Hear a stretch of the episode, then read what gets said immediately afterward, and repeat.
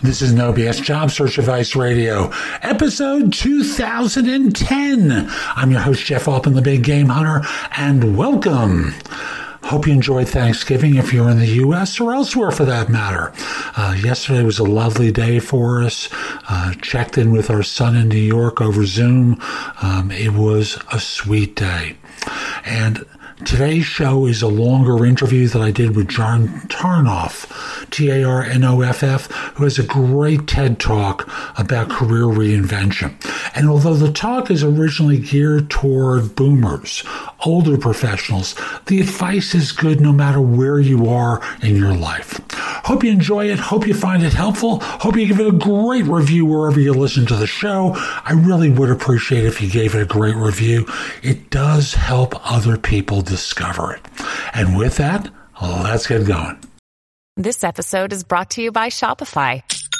Forget the frustration of picking commerce platforms when you switch your business to Shopify, the global commerce platform that supercharges your selling wherever you sell. With Shopify, you'll harness the same intuitive features, trusted apps, and powerful analytics used by the world's leading brands. Sign up today for your $1 per month trial period at shopify.com slash tech, all lowercase. That's shopify.com slash tech. My guest today is John Tarnoff, the author of, look over on the right hand side of the screen, Boomer Reinvention. And although that's going to be a piece of what we talk about, it's really going to be information independent of generation that I think you'll find very helpful. John, welcome, and why don't you introduce yourself to the audience, okay? Thanks so much. Great to be here. So, hi, everybody. Um, my name is John Tarnoff. I live in Los Angeles, California. I am a career transition coach, which is a second act career for myself. Um, I started out as a executive and uh, film producer in the movie business here in Los Angeles. Uh, born and raised in New York, uh, had the movie bug early on, uh, came out to figure out how that was going to work, and uh, did that for about 35 years till about 2010. And in the last 10 years, um, uh, particularly after I took a second degree as a uh, behavioral psychologist, I found myself more and more drawn into not so much the content and how to get the content off the ground, but about the people and what motivates the people to make the content. And that kind of propelled me into a career focused on education and training, which I did in my last job working for a great company, DreamWorks Animation, uh, for most of the 2010s. And I got really focused on this area and committed to this area and, and kind of rolled out of DreamWorks with the idea that this was going to be my second act career. And uh, I didn't necessarily think I was going to get into the career coaching business. And that happened because I was asked to give a TEDx talk in 2012.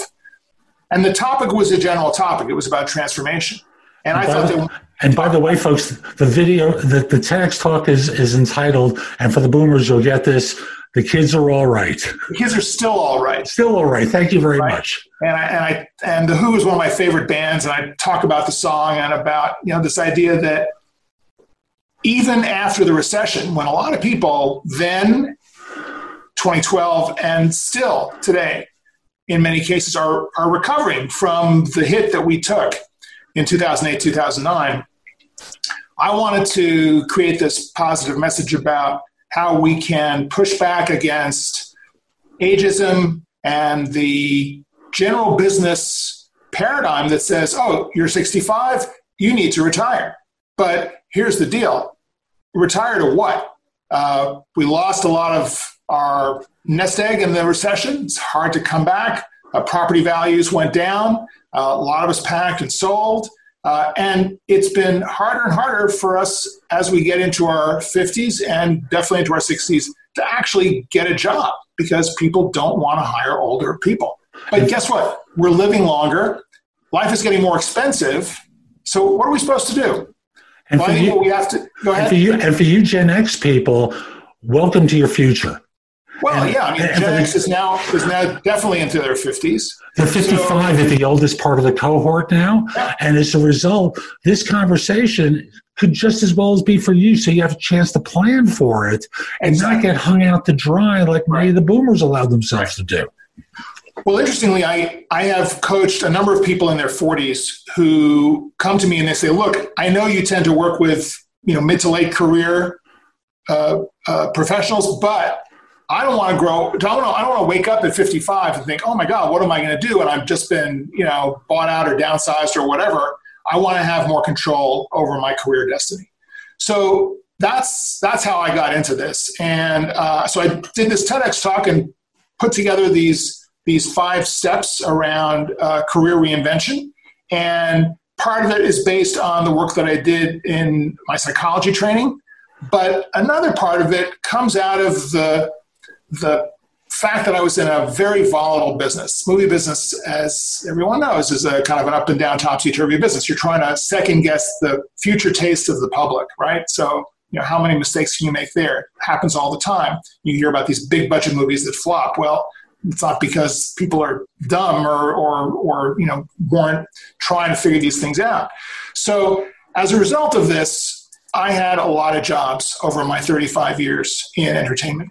Some of them because I got another offer, some of them because something ended, a film that I produced was was done or a consulting gig was was complete. But seven of the 18 jobs that I had over those 35 years, I was fired. So, right. So in the TEDx talk, I joke about the fact, and this has kind of become a bit of a trademark for me since then, that in my career, doing the math, I've been fired 39% of the time. So, what a sh- always, you should feel shame for yourself. All these, the all Thank these you. failures you've had. That's How terrible. What's that's, wrong with you, John? Right.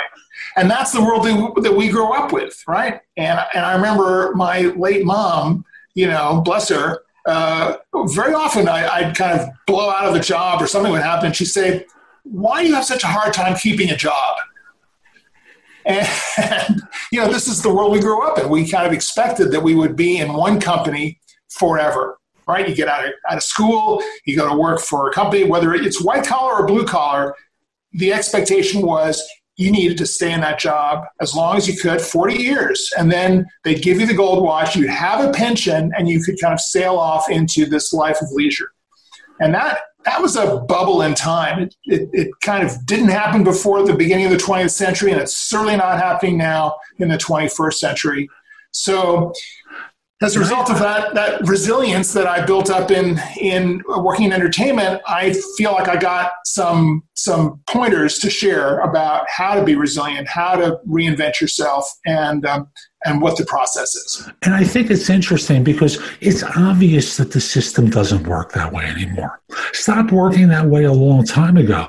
But I think the youngins, you know, that is those who are not without hair and those who have less gray than you do, right. uh, they're still infected with that nonsensical belief, even That's though there's true. ample witnessing from their parents and their history, and perhaps the stories that they've watched on YouTube or listened to from their grandparents about how you can't just work your way up.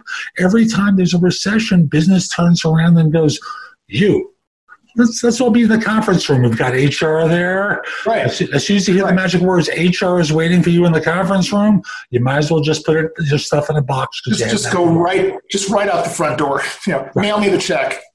Right. So, given the fact that we've all been infected with this propaganda from institutions that we're supposed to stay there and work our way up and have loyalty to the organization, even though there's no none reciprocated to us we've got to be responsible for our own careers. No exactly one's right. No one's going to look out for our interests. Exactly right. And I mean, I, am I'm, I'm constantly pushing back against people, and I, I do a lot of uh, engagement on LinkedIn uh, and on you know for on my own account, but also on a lot of other uh, people's accounts uh, about this topic. And every once in a while, there's going to be someone who's going to rant about what companies should do and what the government should do to protect older workers and how the situation is untenable and and it's a I hate to say it, but it's a victim consciousness approach, right? When you're in this situation, you you can't expect that big institutions, big companies that are invested in the same old HR practice that they've been doing for years. Uh, that they're going to turn around on a dime. They're they're big tankers, right? And it's going to be hard to turn them around, even if there is this cognitive disconnect within the company about how things do work, how things should work, about what company culture is supposed to be, the aspirational mission statement versus the way it actually happens on the ground. And at the end of the day, people need the jobs. So it's hard for them to push back against these outdated practices. And thus, we're going to talk about ways that you can start taking control of your career, no matter where you are in the life cycle of your career. Because the fact is, folks, you know, John and I may be graybeards at this point, but the fact is, eventually, if you're lucky, you wind up in this position. And thus, you know, I'll speak from the perspective of LinkedIn member 7653 of what's currently 650 million people on the platform. You know, I laid a foundation early in my career for building a substantial network of people that I could reach out to because I recognized that without your network, you're just another slob in the marketplace with nothing to differentiate you. You're another six second resume right? Because that's the amount of time a recruiter is going to spend looking at your resume if they ever get it because it's going through the scanner before. Right. So you spoke about a couple of things that people can be doing proactively to organize their career, their search, plan and take control of their career. So right. I'm, I'm going to do this as number one.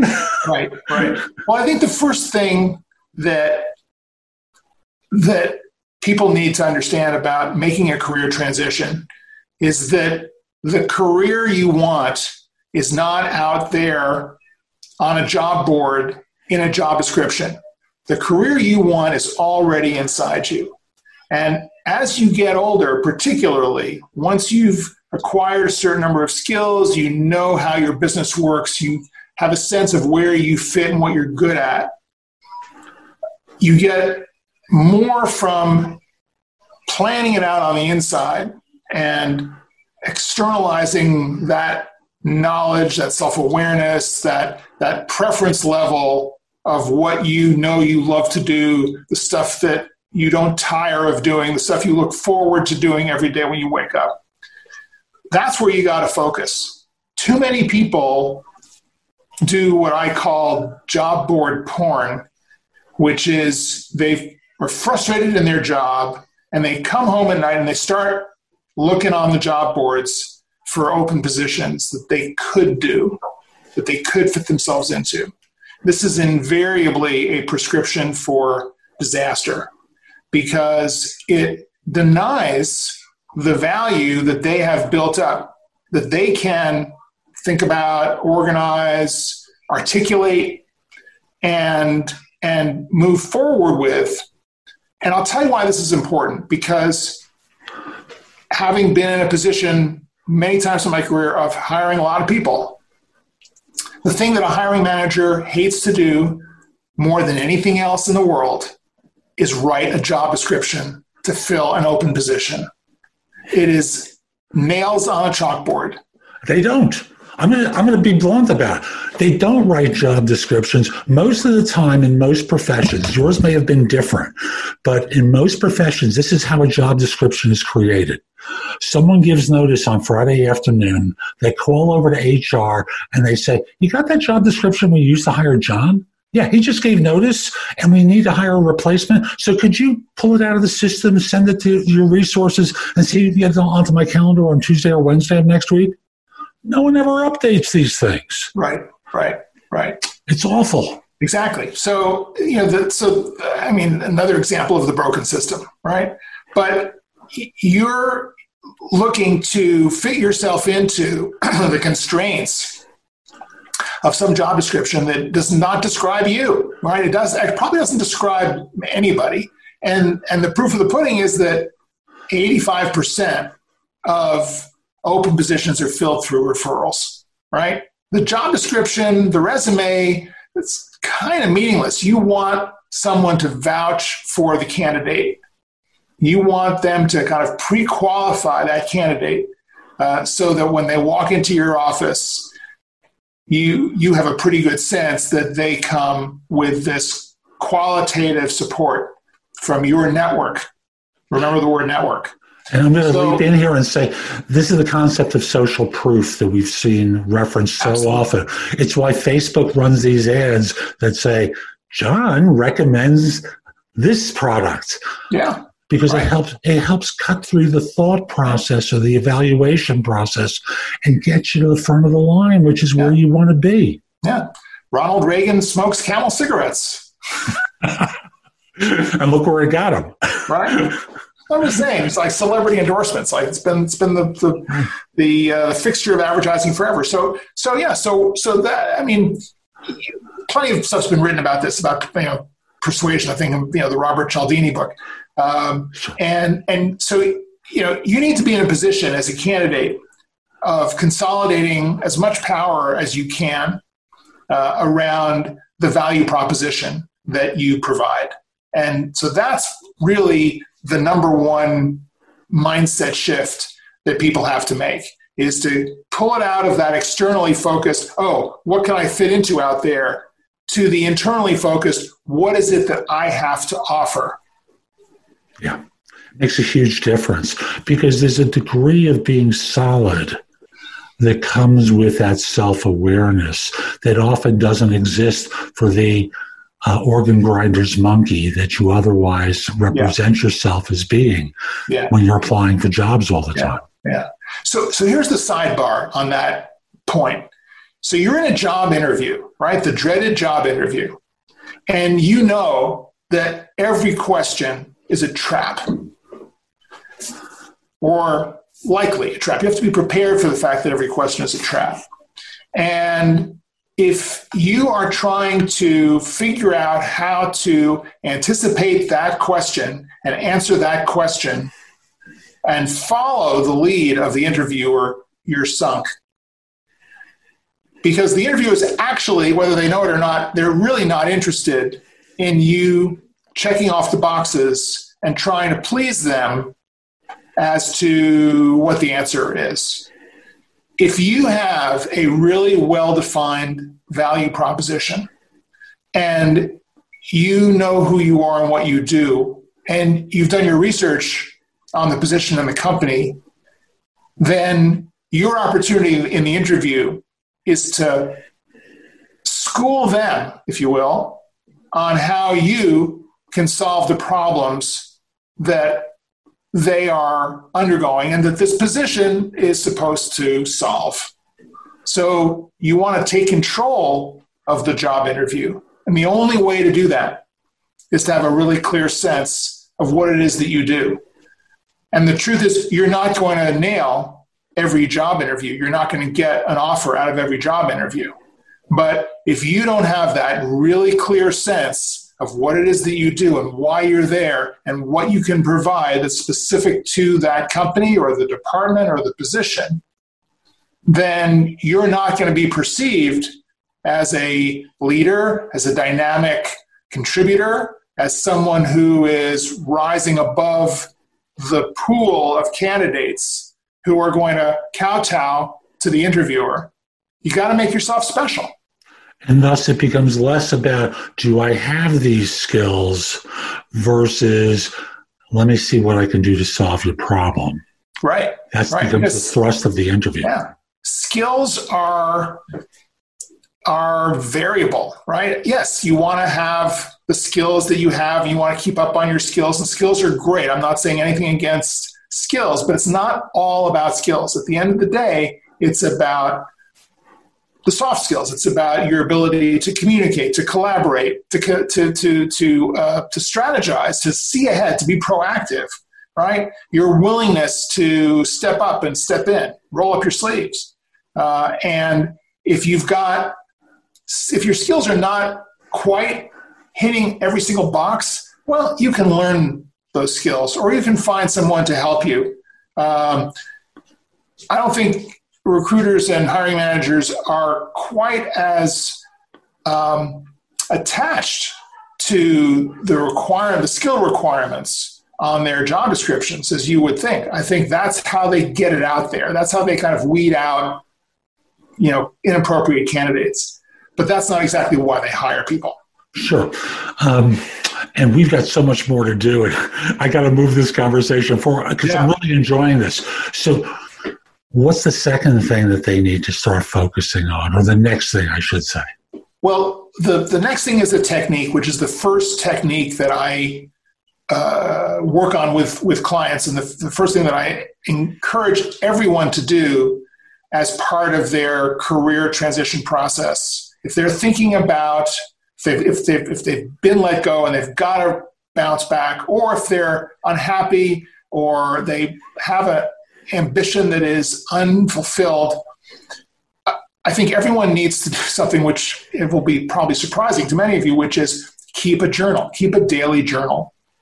And this is not your high school diary. This is not where you're confessing, you know, what happened with the kid in class who threw the eraser at you or whatever. This is a self reflective stream of consciousness capture of the inner dialogue going on inside you. And it doesn't have to it doesn't necessarily have to relate to the to the career question at hand on any given day. It can. It can be about how you're going to work your day, the people that you need to contact. But more importantly, I think where it really works and really helps is when you're really capturing the fears, the anxieties, uh, where you're processing through the incompletions that are going on in your life, the questions that you have about what you want to do, about how you could do it, about the kinds of people you want to work with, about what's bugging you about your current job, or what uh, what's bugging you about how they let you go. You need to, and this is a, another big theme for me. You need to reconcile the past in order to create the future. If you have any baggage going on in your head it's going to interfere with any interaction that you get into around a new job, whether it's a job interview, you know, uh, networking with people. If there are any areas that you don't want to go in, or any areas where you're uncomfortable or not clear about who you are, how you feel, uh, it's gonna it's gonna trip you up. So the daily journal creates this continuity of self relationship, if you will. And I started doing this probably about 20 years ago uh, when, actually, yeah, just about 20 years ago, when my, I had a startup in the 90s during the bubble. Uh, I had a partner and we had this great idea. And we, you know, everyone was doing startups and dot coms and, and we had this great idea. We raised a bunch of money. We had some really big clients It was a multimedia uh, startup. And um, 2001, it all fell apart, right? The stock market dived. We were washed away along with it. And I had no idea what I was going to do. And so every morning I decided I was going to get up early and go into the garage and get on the exercise bike and just pedal away. And I had this little notebook and I just started writing ideas in this notebook and frustrations and you know what I wanted to do, why I couldn't do this, uh, you know uh, uh, that I was afraid to call someone because I didn't think they would take my call or call me back or you know whatever was going on, and that interestingly became kind of the foundation for my comeback and for my decision to go back to school and get my psychology degree and then wound up transitioning into the whole DreamWorks thing and the focus on education. And it all started in that journal. And I had no idea when I started the process that that's where it was going to lead me. So you have to be willing to live in, an, in uncertainty and use that journal. I'm saying this is very long winded, I apologize. Use that journal as an opportunity to process through that and find the inner direction. And what's fascinating and uh, for me anyway, because I, I, do this, I do that, I have for years. I encourage people. You know, there tends to be this thing where people tend to think I'm supposed to do it in this way. You know, I have to continue on the path I've been on before. It'd be too difficult to adjust. Stop controlling everything. You're not limiting beliefs. limiting beliefs. Yeah. And I think that's right. That's and that's one of the things that the that the journal process can really help you confront is the limiting beliefs that you have about yourself and that you may be stuck and you're accepting the fact that you're stuck. No, that is a limiting belief that's holding you back. And and having that journal, and by the way, doesn't have to be a, a big entry. I do one handwritten page a day, it's got to be handwritten. Shouldn't do it with a keyboard. Um, and people kind of look at me askance, like, why? It's so much easier to do it with a keyboard the mystical thing about using your your your hand with a pen is that there is some kind of crazy connection between actually physically writing it on the page and unburdening your mind that doesn't happen with the keyboard. There's something with the clatter of the keys and the the the the, the kinesthetics of the keyboard that kind of create this separation between your inner consciousness and your conscious mind. I always think in terms of who do you want to be when you grow up? You know, we're at that time in life, whether you're a boomer, Gen X, high end millennial, high end millennial may be a little early, but no matter. There's no reason to limit yourself. Yeah. Just let the ideas flow yeah. on the page. Yeah. Don't don't overthink it enjoy the process and look at the questions that you're posing for yourself because they've been in there all along. Yeah. You're just giving them permission think, to come out.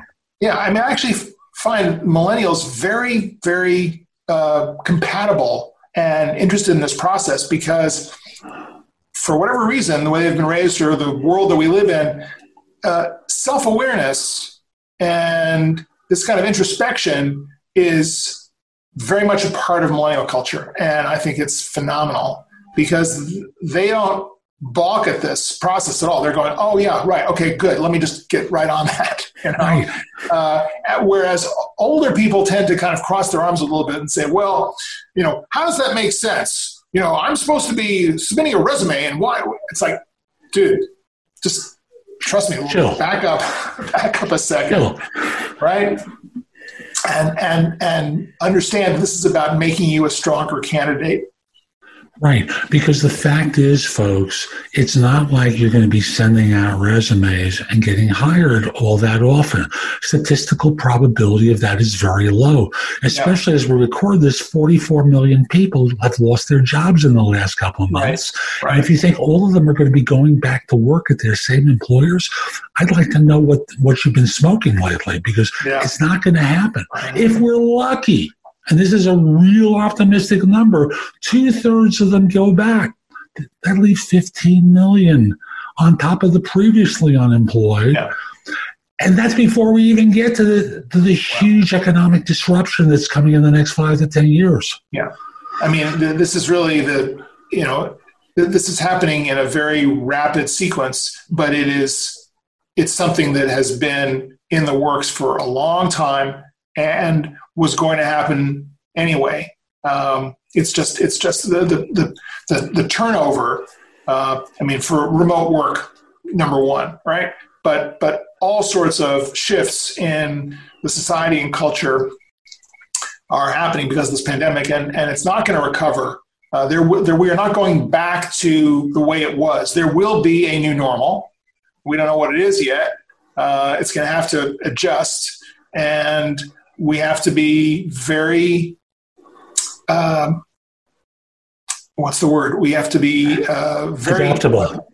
Well, we have to be adaptable. We have to be kind of self-aware around what is it that I do that I used to do in my old gig. What is that? Where is that relevant and applicable to the way things are going? So we have to be really uh, studious about observing what's going on out there. And we have to understand, not just in terms of the external functions that we used to do, but for example, you know, a bank teller. Why, does a bank teller love what they do? Very often they will say, I love the contact with the customer. I love the problem solving. I love the transaction. Uh, well, that doesn't mean they have to work in a bank, right? There are going to be other customer related problem solving positions which are going to continue to be in high demand because people continue to have problems with uh, business process and technology. Super. I love the dog. What kind of dog do you have? We have two. We have an Australian Shepherd and a Border Collie mix. I love the background. Don't worry about it, please. So okay. what's so what's next for people? What's the next thing they need to move on to? The next thing is really once you've once you've worked out, once you've kind of got this flow going uh, in your in your journal, and you've begun to question the limiting beliefs that you have held and kind of open up to new possibilities around what you could do, what you could be doing, how you could progress from uh, the job that you're at to something that pivots off of that job. Um, you know, one of the things I, I love to invite people to do is is if they if they're working and they're unhappy in their current job is how could you reinvent yourself in your current job for your current company? You know, is there a way that you could be doing what you want to do at that company and shift into that role? It might be a win-win. They might be thrilled that you're stepping up and daring to suggest that you could do something different, something more, something that's actually more appropriate to your time in life to what you've learned about the work that, that you do and that they do. So that's a that's a real interesting possibility as part of a reframe. But then you have to figure out what is the value proposition. And this is a really big nugget in the whole process here, particularly if you're going to be the person who is self responsible for your career, right? You want to be able to go into that job interview, as we were saying before, and have a really clear idea of here's who I am, here's what I do, here's why you need me, here's the situation going on in your company that is, you know, the, where your bench is thin, and I'm the guy who can come in and, and, and help you out, or the or the gal. And one of the, so, I'm sorry for interrupting. I yeah. also want to add on to what you've said because some organizations and some professions don't lead, lead themselves to a transition within your existing firm. You might explore the option of doing something on the side outside of the existing firm to experiment with it so that in this way you could try it out.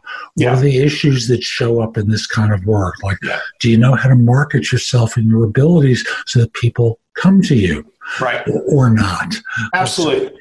Right. So regardless of what your strategy is going to be whether it's reinventing yourself inside your company whether it's starting a side gig that really focuses in on the stuff you really love to do and you're building that up from from scratch or perhaps a hobby or an avocation that you've done but realize that there is a money making opportunity there you start the side business um, whatever the strategy is that you're going to do, you need to figure out that value proposition, right? It's the it's the collection of things that you do, the particular unique secret sauce of how you do it, and the uh, the the results that you're going to generate, the impact that it has on the people who you work with, the financial bottom line.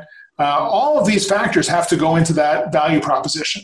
And this is where LinkedIn becomes this amazing opportunity for us to create the value proposition, market it out to our network, and then use that networking cycle to spread the word to more people, to get ourselves known and acquainted with uh, with people who are interested in what we have to offer and who will be able to refer us so that we're part of that 85% that's getting referred into jobs, clients, opportunities, etc. it makes a huge difference. And, you know, as I told you before, and folks, you may know this about me already, I'm LinkedIn member 7653 of the more than 650 million people currently on the platform. I spotted an idea that was barren at that point. It had, it was an interesting idea, but there was a ghost town that existed there. And, you know, it was the Wild West. It was before we really kind of understood social media, and it was uh, it was one of a number of of potential networks out there. And uh, it's like, who remembers MySpace? Who remembers Friendster?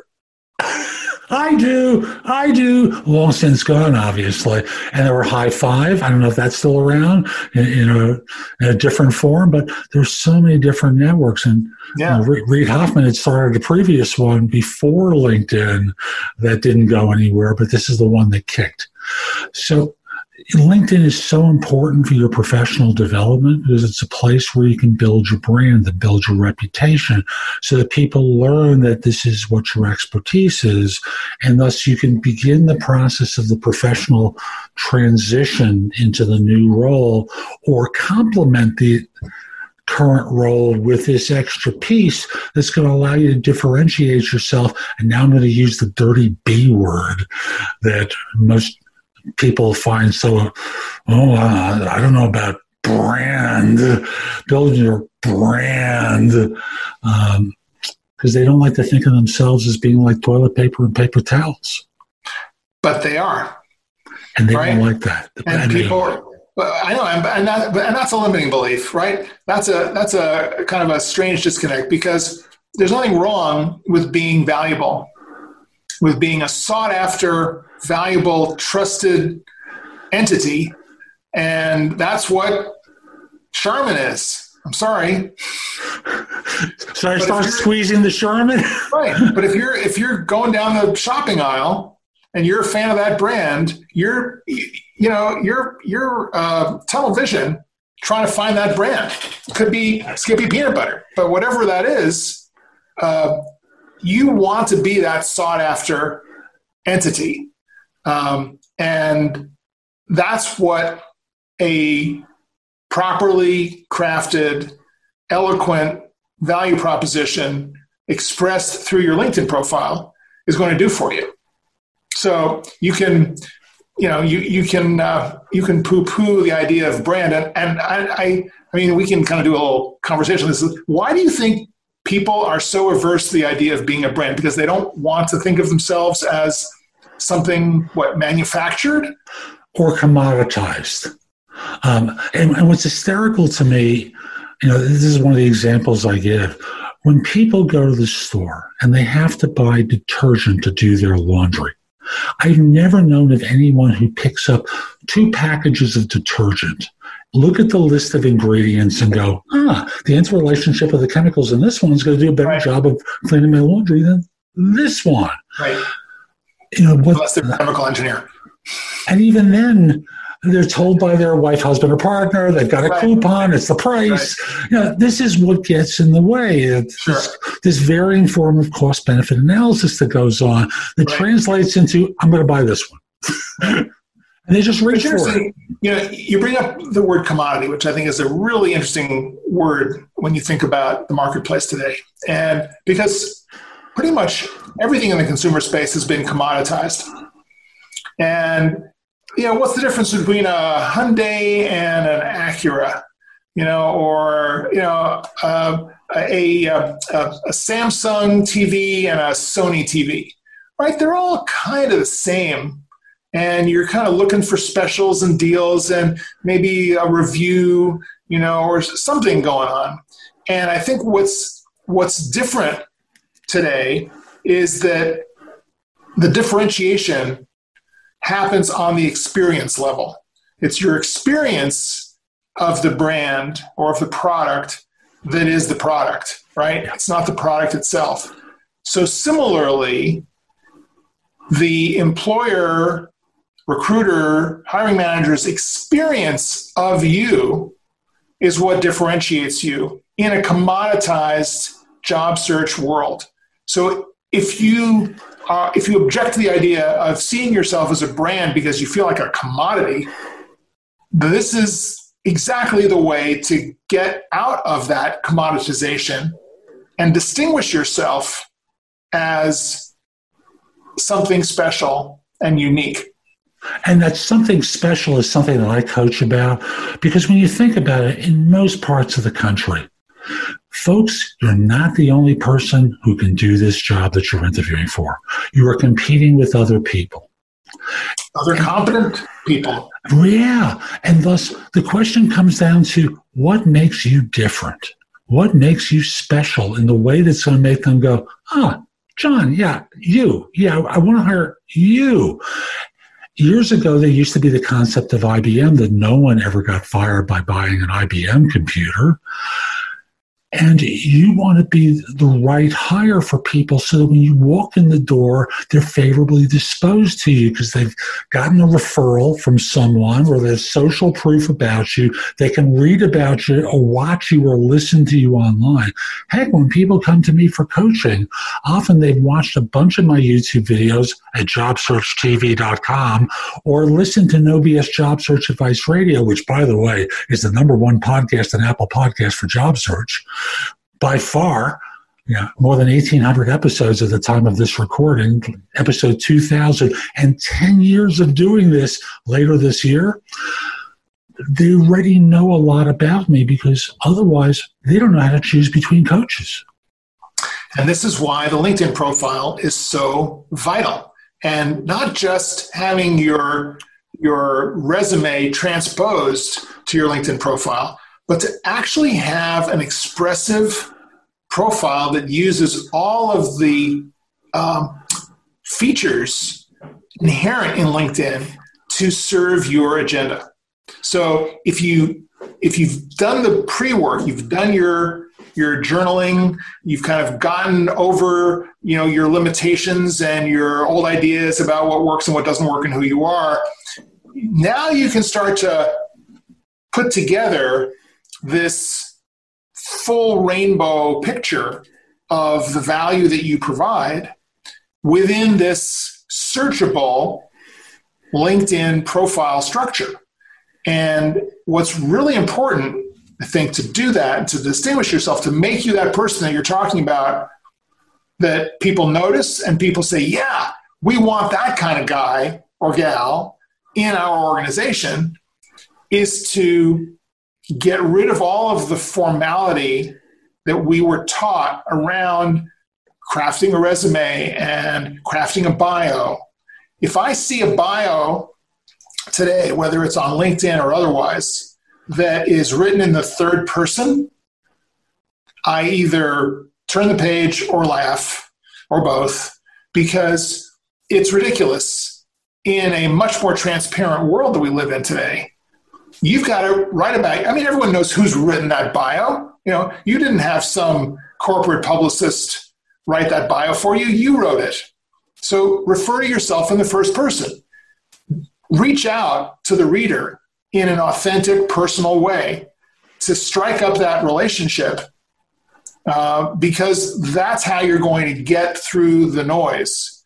And if I see another LinkedIn profile about section that starts in this disembodied way, proven. Oh God! Blank, proven fill in the blank leader, uh, high ROI, visionary, visionary, leader. You know, uh, all of this BS corporate speak. Not all. It's going to turn off the very people that you're trying to reach. If you think that you are helping yourself by trying to be impressive and be a third party, you know, from on high kind of uh, professional, expert, visionary, whatever, you are fooling yourself. People don't want to see that. They want what I call this high concept approach to marketing, which is in one really quick, uh, expressive hook statement you open up all sorts of possibilities about the real person on the other end of that profile. And so you, you've, you've got to be the first person, you've got to be personal, you've got to talk about why you do what you do, not what you do, right? They want to know who you are more so than they want to know what you do. The what you do part is going to be in your experience section, which is the equivalent of your resume. And you don't have to cram it into two pages. You can put it as much as you can put it as long as you want. But in that about section, which they're going to see before they get to your resume, they want to know that you're a real person with real values, real motivation. They want to hear from you personally. It makes a huge difference. You know, I started gasping when you use those BS expressions. It's like I remember the last visionary person I saw. Um, you know, I said to them, "So, tell me about what you've done that's been so visionary." And it was nothing. This is such trivial work. Even if it is visionary, the uh, people who says say it's visionary aren't visionary. Yeah, I mean, it's irrelevant. It's irrelevant to the task at hand, right? Yeah, it's ridiculous. So, what haven't we covered yet that we need to to help the uh, the viewers and the listeners uh, get the points for laying out their future? Well, I think beyond the the uh, the successful crafting of that LinkedIn profile, uh, and by the way, the headline. I just want to say something about the headline. A lot of people put their job title in their headline. It's a big mistake. Uh, remember that the that the profile is being searched. You're being searched, and if you know if you put your title in the headline, you're going to limit yourself to just that narrowly defined title of the work that you currently do. If you have an ambition to go beyond that, you want to be much more um, all encompassing in your headline uh, and talk about the various aspects of the value that you provide, not the role necessarily uh, or the single role that you do. You've got 125 characters. You can put two, three, four different little snippets in there that describe the you know maybe a, a, a, noun and a descriptor that that uh, that kind of give a sense of what is the range of um, work that you that you do uh, that you want to do that you can do. So just a side note on that. But the point I'm leading to is that this is about your network. You know, you're not on LinkedIn to just put up a poster and forget about it and just hope that people find you. You need to be active on the platform uh, and you need to be networking. So the you know, and those are two different aspects of the connection work that you need to be doing to start to be proactive with your career and create this this next position for yourself. Uh, and, and the one thing I always tell people is you have to be a little patient with the networking. I know this may be your A plus priority, but for the person receiving your message, it may be a C. And I know people often feel disappointed that they're not getting responses in a quick enough manner for them. But the dirty little secret of LinkedIn is that people aren't on it all day and all the time like they are on Facebook, for example. Right. They check in from time to time, and it's got to be a well crafted note uh, it, that you send through LinkedIn Messenger to people that's yep. going to make them want to respond. And and comments on posts, right? right. So yeah, uh, I mean, I think here's the here's the I mean, as you say, it takes patience, and and the the problem is if you are on the street out of a job and you need another job, what we're talking about today is not necessarily going to be a quick fix for you. And the the you know this tendency that we have in our culture to kind of say, well, what do I have to do to fix it? Just tell me what I have to do. It just doesn't apply. And I get it. A lot of people are in dire straits. They need to get hired. And I, I never, I will never say to someone, this is the only thing you need to do. Uh, and I don't care that you need to get a job. You need to spend six months networking and uh, and and mining your your connections on LinkedIn. Uh, I'm, just gonna, I'm just going to check one thing here, and that is, folks, everything works in job hunting. Every last idea that you have just never works frequently enough. Right.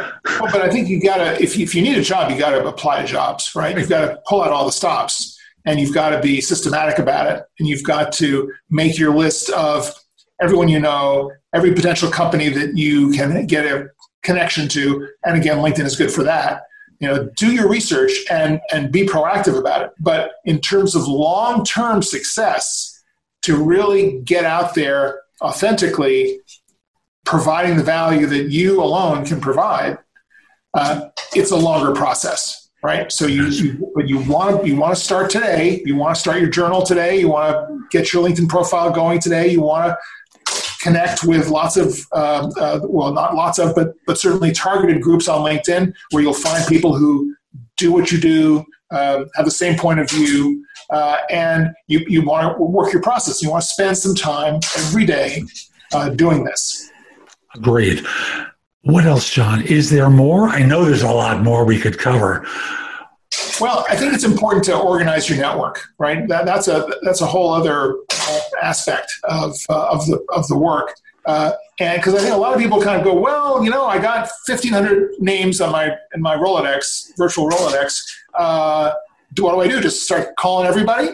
And no, what you want to do is you want to do a little triage of that process. And I like to I like to divide the group into three uh, subgroups. And silver, gold, and platinum.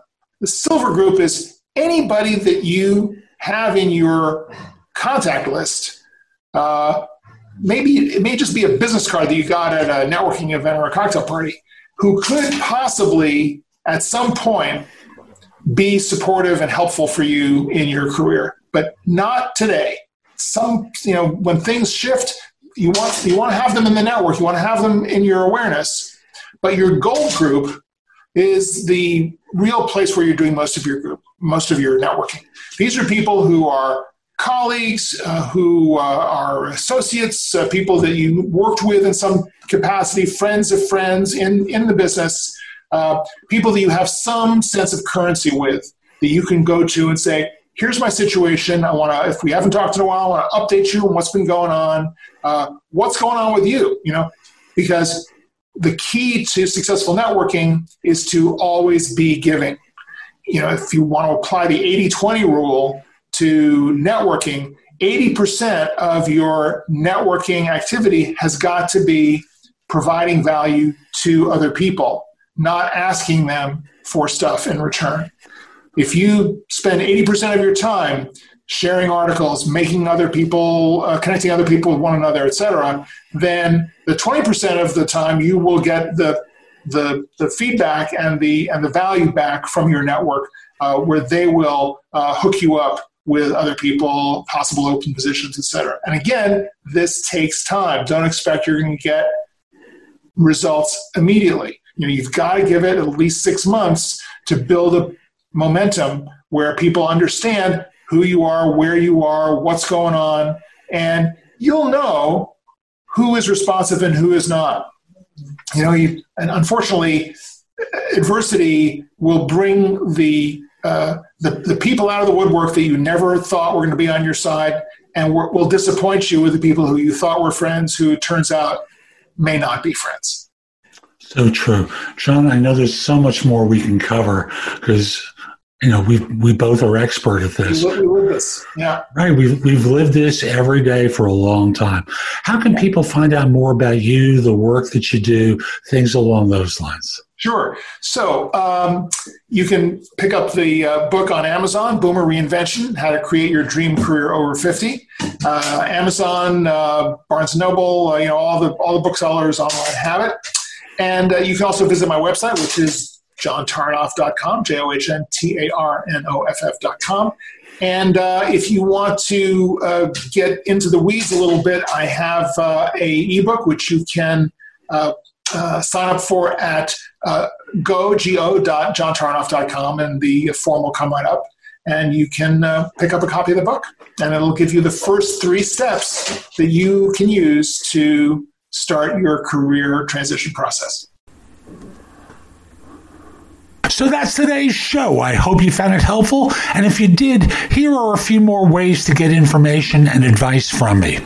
First of all, visit my website, which is thebiggamehunter.us. Go to the blog. There's a lot there to help you. In addition, if you need interview advice, I've created a course called the Ultimate Job Interview Framework, available as a video on udemy.com. That's U D E M Y.com, or available as a paperback or for Kindle on Amazon, and will help you stand out in a great way on your interviews. Also, if you're interested in my coaching you, there's a button on the site that says schedule. Schedule time for a free discovery call or schedule yourself in for coaching. I will love to help you. I'm able to help with regard to interview preparation, leadership coaching, salary negotiation advice, making a good decision between different offers, anything related to improving yourself in the workplace. If you have questions for me, you can schedule 15 minutes with me at thebiggamehunter.us forward slash live, or an even less expensive way is at thebiggamehunter.us forward slash video answers, where you can leave a message for me and I'll respond with a three to five minute video. Please financially support the podcast by clicking the button below and pledging whatever you'd like. I really appreciate it. Finally, watch me on TV. Download the Job Search TV app for Fire TV, Fire Stick, or Roku, or BingeNetworks.tv for Apple TV and 90 plus smart TV platforms. I'll be back tomorrow with more. In the meantime, I hope you have a great day. Be great!